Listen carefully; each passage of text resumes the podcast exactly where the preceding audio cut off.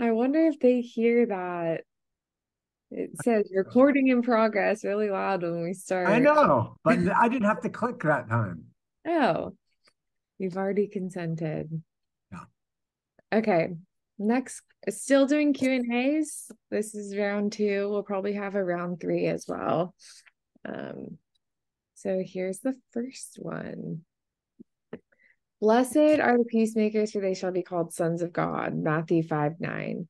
Isn't it another condensed definition of the reconciliationist approach? Speaking about those who recognize and in their life set in motion, the fact that after and by the eschatological eventful first century man and God had returned into the mutual trust and love of each other. I did not read that well. Did, did you get that question? I'm following you. Keep okay. Going. Because they noticed this restored peace and potentially spread it as well. See Matthew 5 14. That's the whole thing.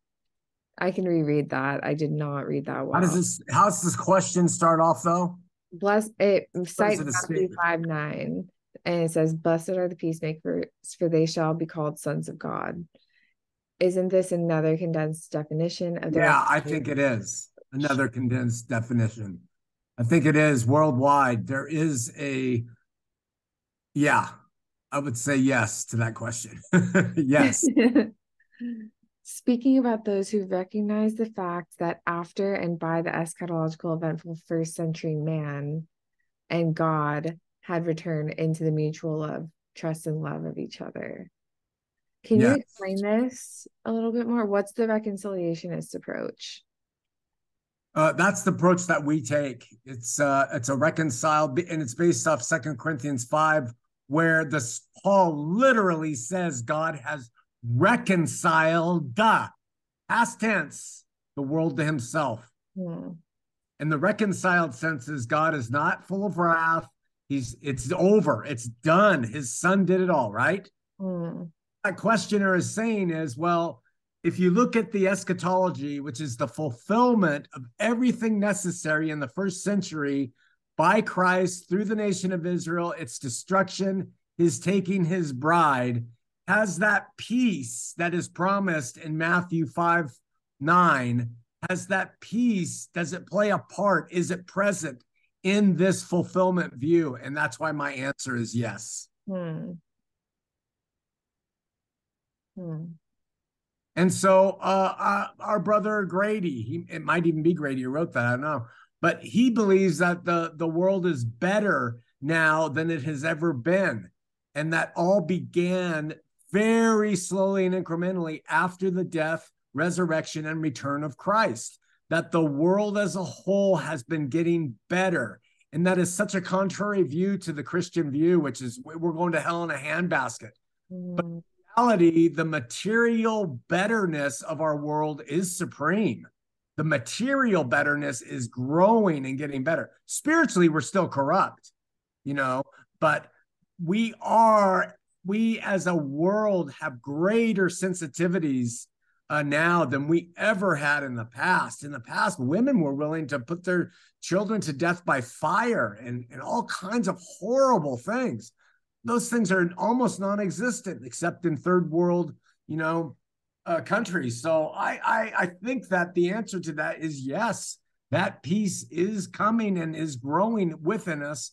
Uh, it's not the ultimate peace but it is a peace. But and you think that peace is growing materially but not yeah it's a material improvement of this world. Hmm. yeah uh, we we heal things that we couldn't heal before. Yeah. we things that people just suffered with their whole life. Materially, God has blessed. See, He's a blesser. But what people don't know and understand is that He has spiritually redeemed too. And that's the greater thing because that goes on forever. The improvements here are just improvements for here. But the, uh, I mean, the approach to God is better. Like the spiritual art the whole save from save to thing is a condition now so i it would there is an argument that spiritually the rec uh, post reconciliation is also better oh yeah Yeah, definitely. But I mean, in the reception of it, the Yeah. more our material blessings grow, because God is good and He doesn't want this world to suffer, the more it grows, the less human beings see a need for Him. They think they have it, you know? So, spiritually, as a, a human race, we aren't really progressing much. That's why fewer and fewer are finding it or want it. Yeah. Yeah. Just a note, I saw something that said Gen Gen Z is the first post-Christian generation. I believe it. Like that less are Christian in the majority or whatever than ever before. And like Yeah, and they're a miserable lot. yeah, um, Sorry, Gen Zers. it's pretty interesting. I I didn't I've never heard it said like that, but Yeah. And that's what I meant by the spiritual is declining. Hmm, I mean, man worship. And um, that's what we have. hmm. Okay, next question. Okay. Very short. I was wondering and wanted to understand. It's not a full question, that's why it's short. I was wondering and wanted to understand the Christian point of view on the following matter, and then it just stops there. I'm sorry if We call those uh sins. And fine. uh, good. he uh resubmitted. I just Oh. started reading too early on the last one. Here's the full question. Uh hey, it's Mohammed here. I was wondering about the Christian point of view on the following matter. One, is polytheism the most grievous sin of Christianity since it is in Islam? Two, I apologize in advance and I hope this won't offend you, but I just want to hear the Christian take on the following statement.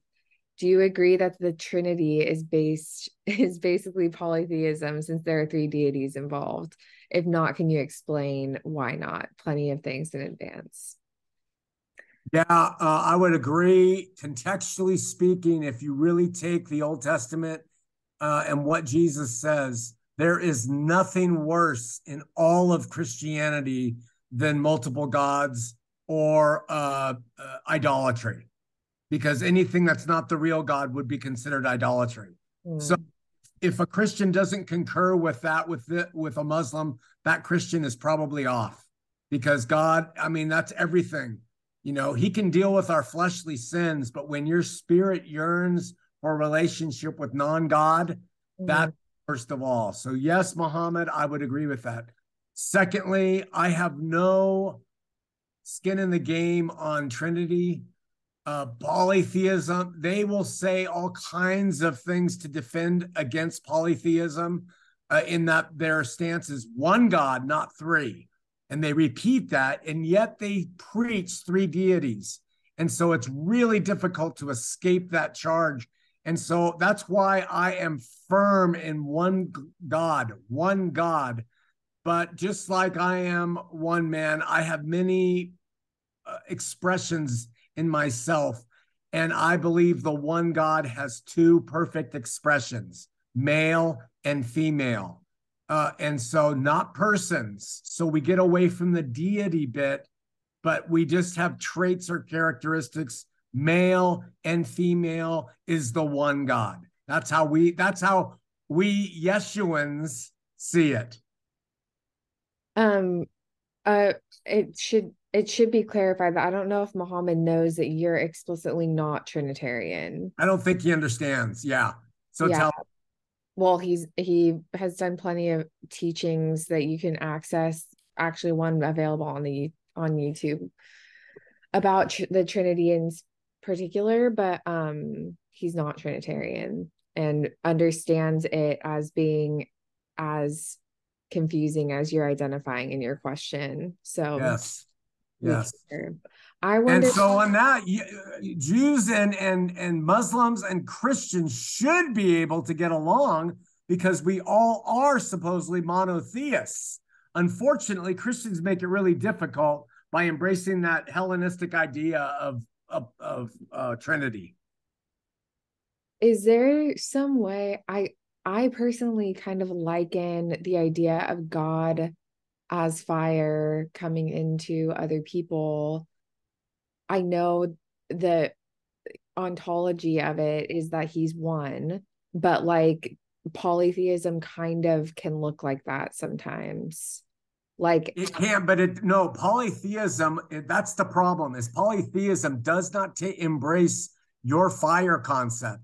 That's right. called uh, monarchical monarchical Sabellianism, and and uh, but your view is far more consistent with the biblical view, the fire view of when it comes to Christ and the Holy Spirit. Mm-hmm. Trinitarian view of three persons. Right. Right. Yeah. Yeah. But so, but polytheists also take personalities and don't make them all the same fire. They will take the God of this and the God of that, and they make them separate person. That's what makes them polytheistic. So, God being in a person and that person uh, the the difference is that that one the different expressions of god in these different places as fire are all consistent polytheism yeah. it's that they are not consistent with one another. Yeah. That's the sort of the issue. Yes they have their own personality. There's god of this and that's what they do. They are you know and that is separate from the one god. Hmm. okay. How much have you studied polytheism? Or well, like because i came from mormonism which is declared by Christians to be polytheistic, but it's really henotheistic, hmm. which Mormons believe they have a God of many, but they don't give any recognition to the many. They just have the one God. That's called henotheism. Oh. But henotheism still admits other gods of equal power. And the Christian view and the Muslim view and the Jewish view is truly there's one God. Mm. There's no sharing of power. It's one God. Yeah. Hmm. Okay. Well, that's a good question, Mohammed. Keep sending. Really good. Okay. Let's move on to the next. Um just checking the time. We're about 10 minutes in now. Okay. I sense some conflict between Matthew 7 22 to 23, which says, On that day, many will say to me, Lord, Lord, did we not prophesy in your name and cast out demons in your name and do many mighty works in your name? And then I will declare to them, I never knew you. Depart from me, you workers of lawlessness.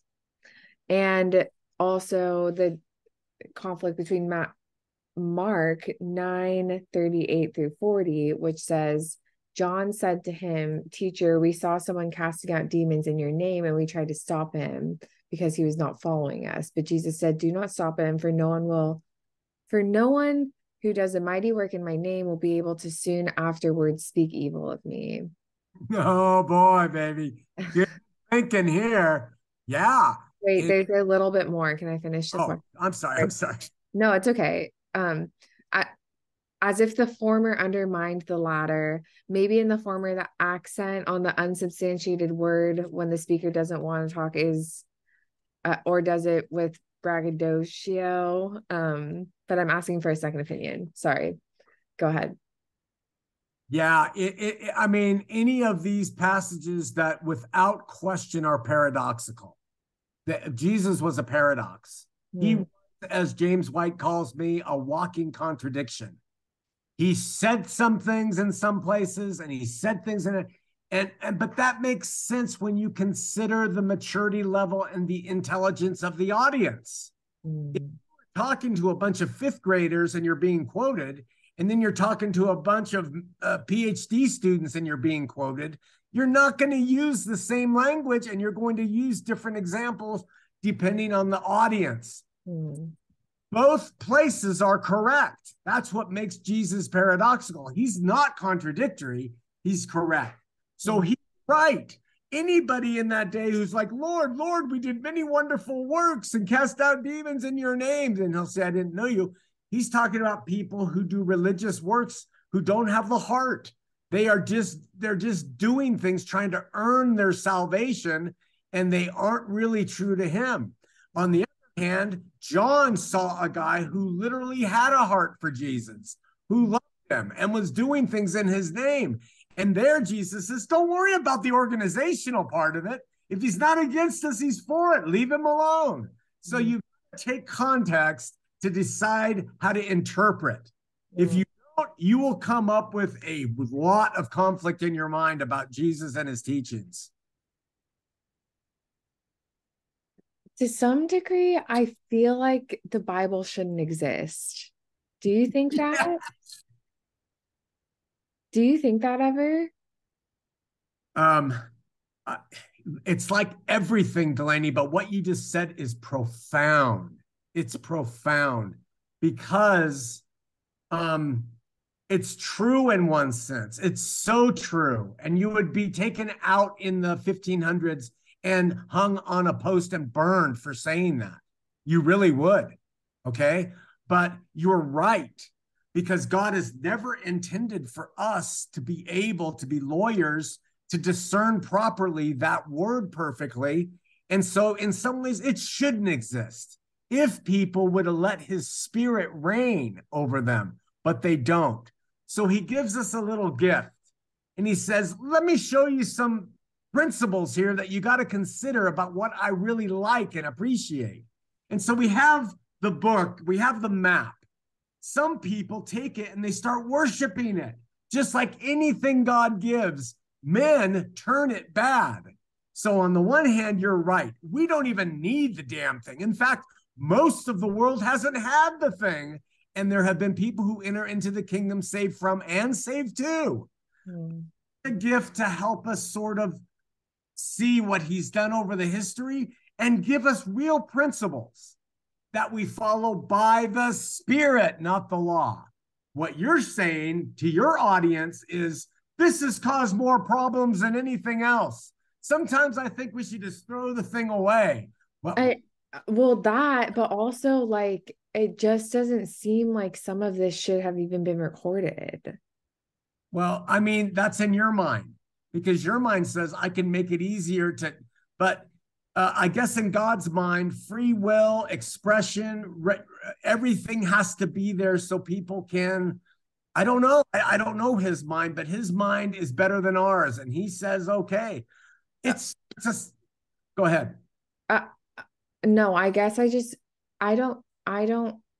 I'm realizing right now I'm unclear on if there was like a command we've talked about this, I know, but there was a command to write this stuff down. I know there was to send to the small group of people they were intended for. There wasn't a command to collect them. That wasn't God's instruction, right? I don't see any kind I mean how how would there be a command to collect them unless you give that command a heavenly authority? And once you do that, post 70 AD, then you're talking about organized religion being in power. And and we don't believe that. Yeah. So we know I, I've never heard anybody really say God, except unless they're extreme, commanded the good men of 1220 to start to gather. I've never read that anywhere. You know, we just do it thinking that the records were written, so we should collect them. You're you're really dead on this when you say that. But at the same time, the book does give a lot of insight to help us clarify what he is talking about. How would we know if we didn't have any sort of written word how to understand certain principles? Yeah, I guess I'm I'm in conflict with that idea though and also it being the living word because it feels like it's a, just a book that's like really important and influential and like what had God's hand in it in the original writings but like the collection of it is just a book and it isn't for us and so it being live it could be as living as another book that he's had a hand in writing. See, I could not disagree with that. You it, can't disagree with that. Look, I cannot disagree with that. Be, eh, but it's like a you can't disagree with it, but it, are there reasons that we don't understand for it being there that aren't incorporated into that view? Yeah, there just are. So it's very, it's another paradox because we aren't supposed to go by written words. We're supposed to go by the Spirit. So why do we have the written words? Well, men decided to do that. Did God allow it? He did. Does it help? Well, maybe. Does it hurt? Yes. So we have it's difficult to just say though no or yes. So I agree. The Holy Spirit, when it's moving upon someone who has learned and known God and gives their will to Him, you could read Les Miserables and be inspired by the principles therein as much. Okay. But the problem is, how do you get to the place where you're willing to give God that trust and have the Spirit operate in you? Yeah. It come by learning something about him. And that's where the, this Bible comes in. But isn't, I feel like learn you are learning about him in reading Les Miserables. You can learn about him and principles of him, yeah. but can you be sure, for instance, Victor Hugo, one of my favorite authors, I've read most of his major works. Uh, Victor Hugo, he uh, he had so many prostitutes that he visited. Uh, it had something to do with his funeral. They they couldn't have they, there wasn't enough room for him or something like that. So you take Victor Hugo and you take the principles of of that are led by the spirit that move you that are there of forgiveness and long suffering with Jean Valjean. Okay, you embrace that, but then he also slides some stuff in there that is not godly. But so did the disciples. I mean, the disciples were not perfect. No, they they weren't perfect, but what they the spirit they wrote by was the word of God giving them instruction on how to speak. That's what we trust about the Bible. Victor Hugo is writing by the inspiration of the tree of knowledge of good and evil, which is impressive to us. It's emotional. It's so emotional. So uh, it's it's the question is does the work give you the right insights? Mm. And if read contextually, I maintain that book does. And if read by the Spirit, that book does. If you read Les Miserables, it will not give you the correct insight uh, when read by the Spirit because it's not containing the spiritual words. Right. But it could, I, I guess I I'm trying to get at the question that was just asked where there are contradictions that arise from the abstraction of Jesus into writing where all the context is not given and and then there's faulty people writing it even though yeah. it's by the spirit so it's like I mean, you write your books by the Spirit, I would say. Uh, but a lot of it's not. Uh, you know, a lot of it's not. Um, I think your point. Let, let's just try to keep on it linearly. Your point is, it seems like we don't even need the Bible. Or I, it was incorrect to put it together. Not that we don't need it. Like I'm, I'm a witness right now to it being effective in my life. Like it's doing something to me. Okay. But like other things do things to me too. It's just that there's some. Now wait. So let's stop on that. So where do the things lead you to be like in your life as you read them? Um, I mean, uh, it's really just that it's opening me to consider God in ways that I didn't before. Okay.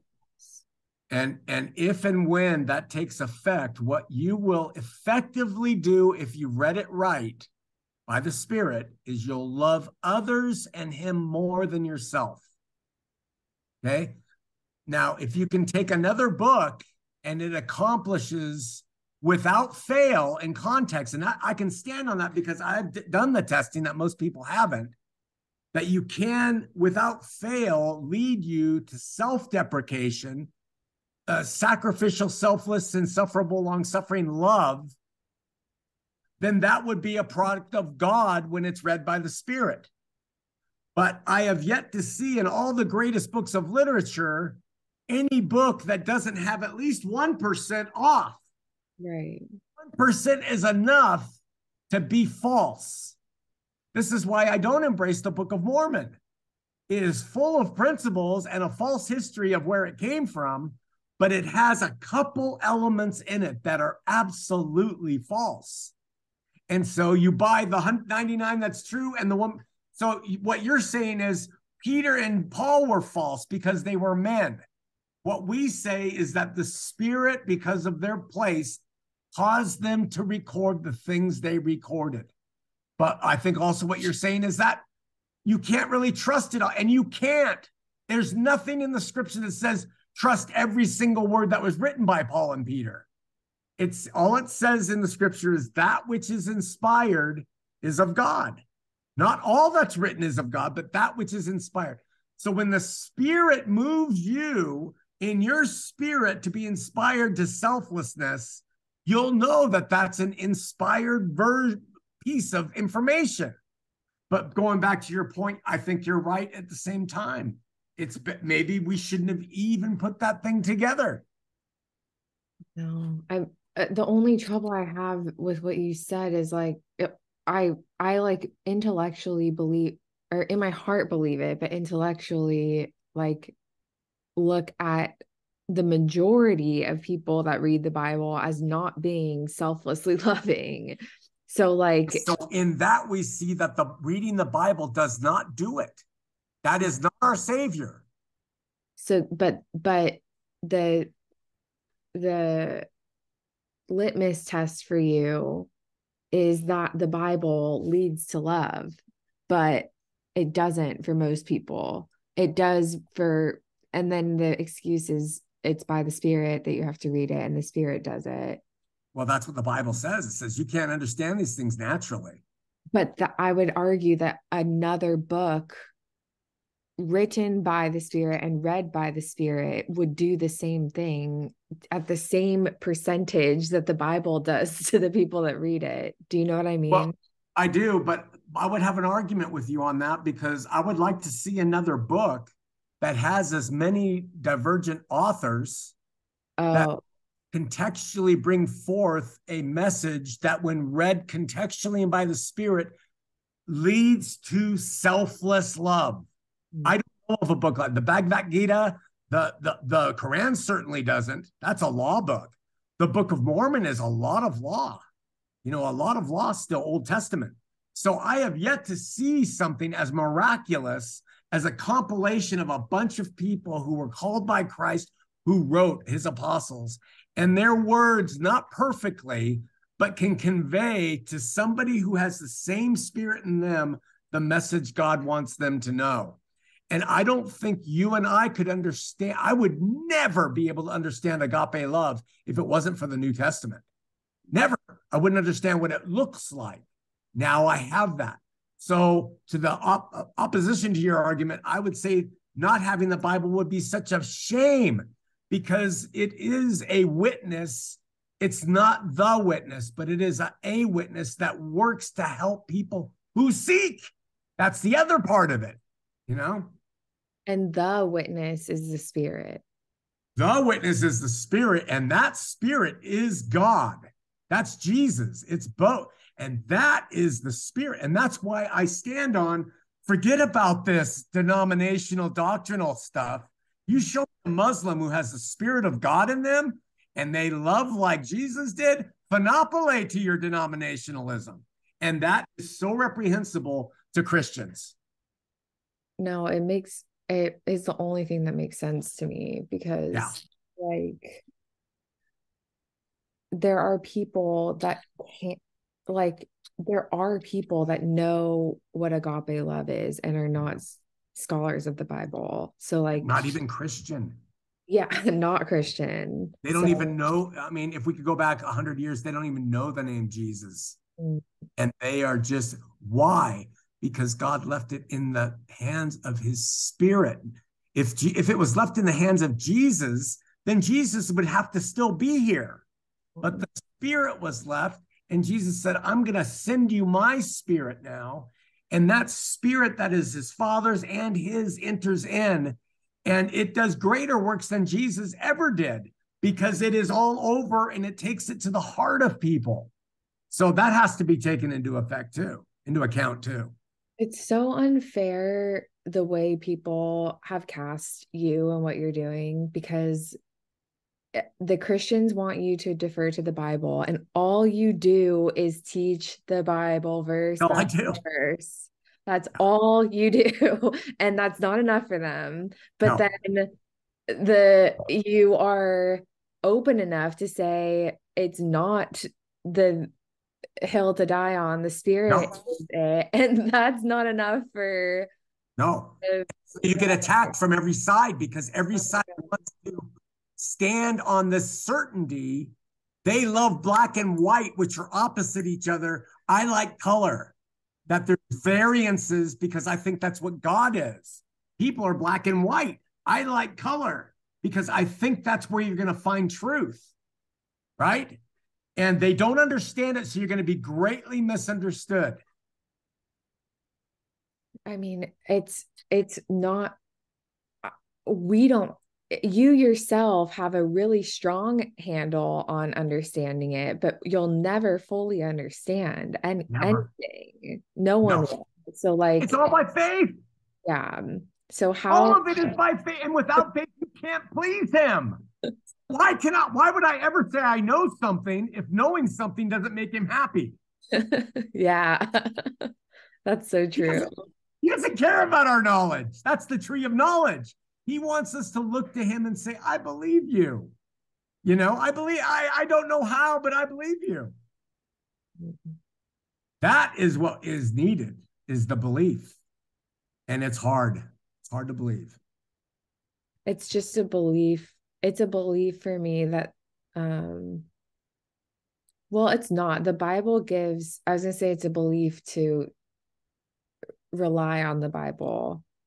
Yeah but like there are there are a lot of evidences that prove it's like um useful at the very least like even just personally as another book would be but then there's like way more evidences like you're saying all the people and the histories and the archaeology but i don't i don't honestly hand to god i don't care about those evidences uh because yeah. no they can be they're debated endlessly right and it's also i think a weak form of faith. And i know that sounds like well you're a you're a lunatic you're a zealot. What i mean by that is i will pursue every evidence in the scripture to see you know make sure that we have so it's not just pulled out of somebody's head. But the problem is delaney is um if you rely on a book to be full of evidences you spend your life trying to prove and disprove evidences I want proofs. And, and and not I don't want evidences. I want proofs. So where can I find proofs? You know, people. I mean, there's been philosophers that said there's no such thing as a proof. So I have to find my proof in something that actually functions. I can't find it in a philosophy or so. I have to find it in something that functions. And when I see that proof functioning, I know that person has tapped into the truth versus tapped into the argument of black and white and all that. Does that make sense? It's the function of the spirit to make us loving.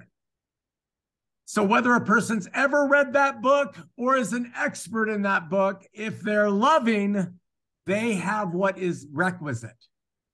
Wow, that is heavy. I need to think about that. Yeah. It's re- we miss that in religion. Yeah. Argue the doctrine that that has taken me a really long time when you're steeped in religion that's a really hard thing to understand Brutal. like i'm like just now hearing it yeah hearing it from you in all this conversation i I like get it a little bit more. But anyway, I'm just also I don't I don't read the Bible to be able to cite where Jerusalem is and how many miles it is from Judea. I don't care about any of that. I read it to see where I'm wrong. And I read it to see what I need to understand better and not to prove my religion. I don't pull it out to prove my religion. I use it in order to see where I'm at and if I'm and if I find something that's contrary to me, then I test it out and try to figure out what. So uh, Grady, our partner in Yeshua, he he has a great insight into this as well, and so does uh, so does Adnan. Not, we use the Bible, but it is not to prove we're wrong and say the Bible says. We're there to see if we're on the right track with how we live. Mm, that is really interesting, isn't it? Yeah, I haven't thought of that. I, I, like articulated that in my head, but it aligns with yeah, it aligns. It's nice. And what you and I are doing here is really important to that because you don't understand. And it's such a beautiful thing. You don't understand, uh, you know, geographically, neither do I, where everything is. And you don't understand the culture. And I don't really. Uh, but the principles you're getting by the Spirit and you're deciding is that principle superior to everything else my friends and family and history and genetics say?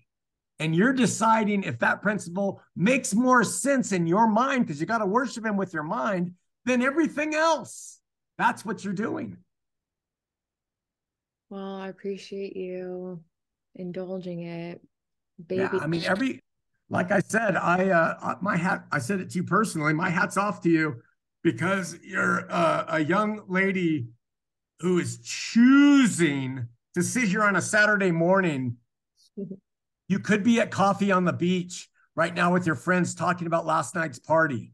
You could be doing any of that. And I know we have times where we do that stuff, but you're a young woman who is sitting there with her old man who is like, that's all I've done. And and but I think it bodes well to our witness to the world that I that I have well I have three four I have six treasures eight treasures nine I have nine treasures in my life. They're my family. They you are an equal sized diamond in the crown I wear as a man.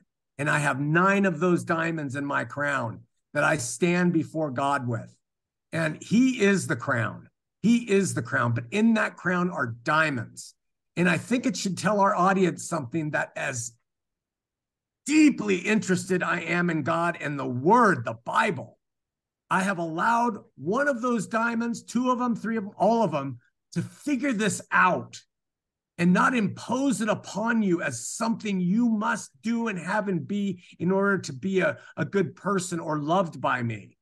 Religion tells parents to cut their children off.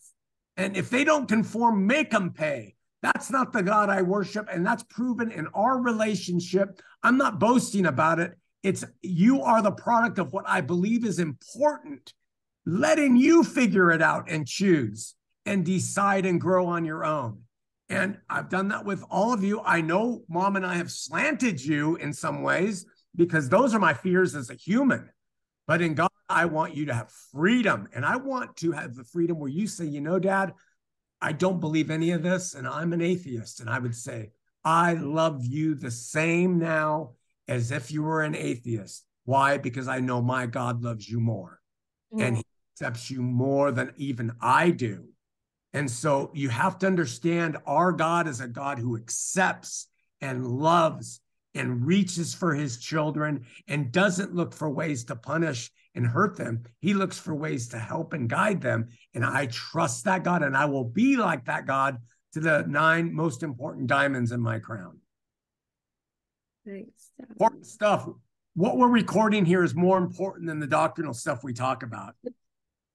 It's it's it's something that is yours and mine that we're sharing with the world. We're letting them come in. And it, it's like we are doing the uh, osbournes uh, but we don't have all this insanity. We have just the word that we're talking about. Letting them see it's not perfect you know That's what this stuff's about. It's not the performance of these these social media people to get views and stuff. I'm proud of you. She's going on a trip to Ojai. May she find a love swarthy lover. Oh my gosh, no. Not the intent of this. Um, With a turban.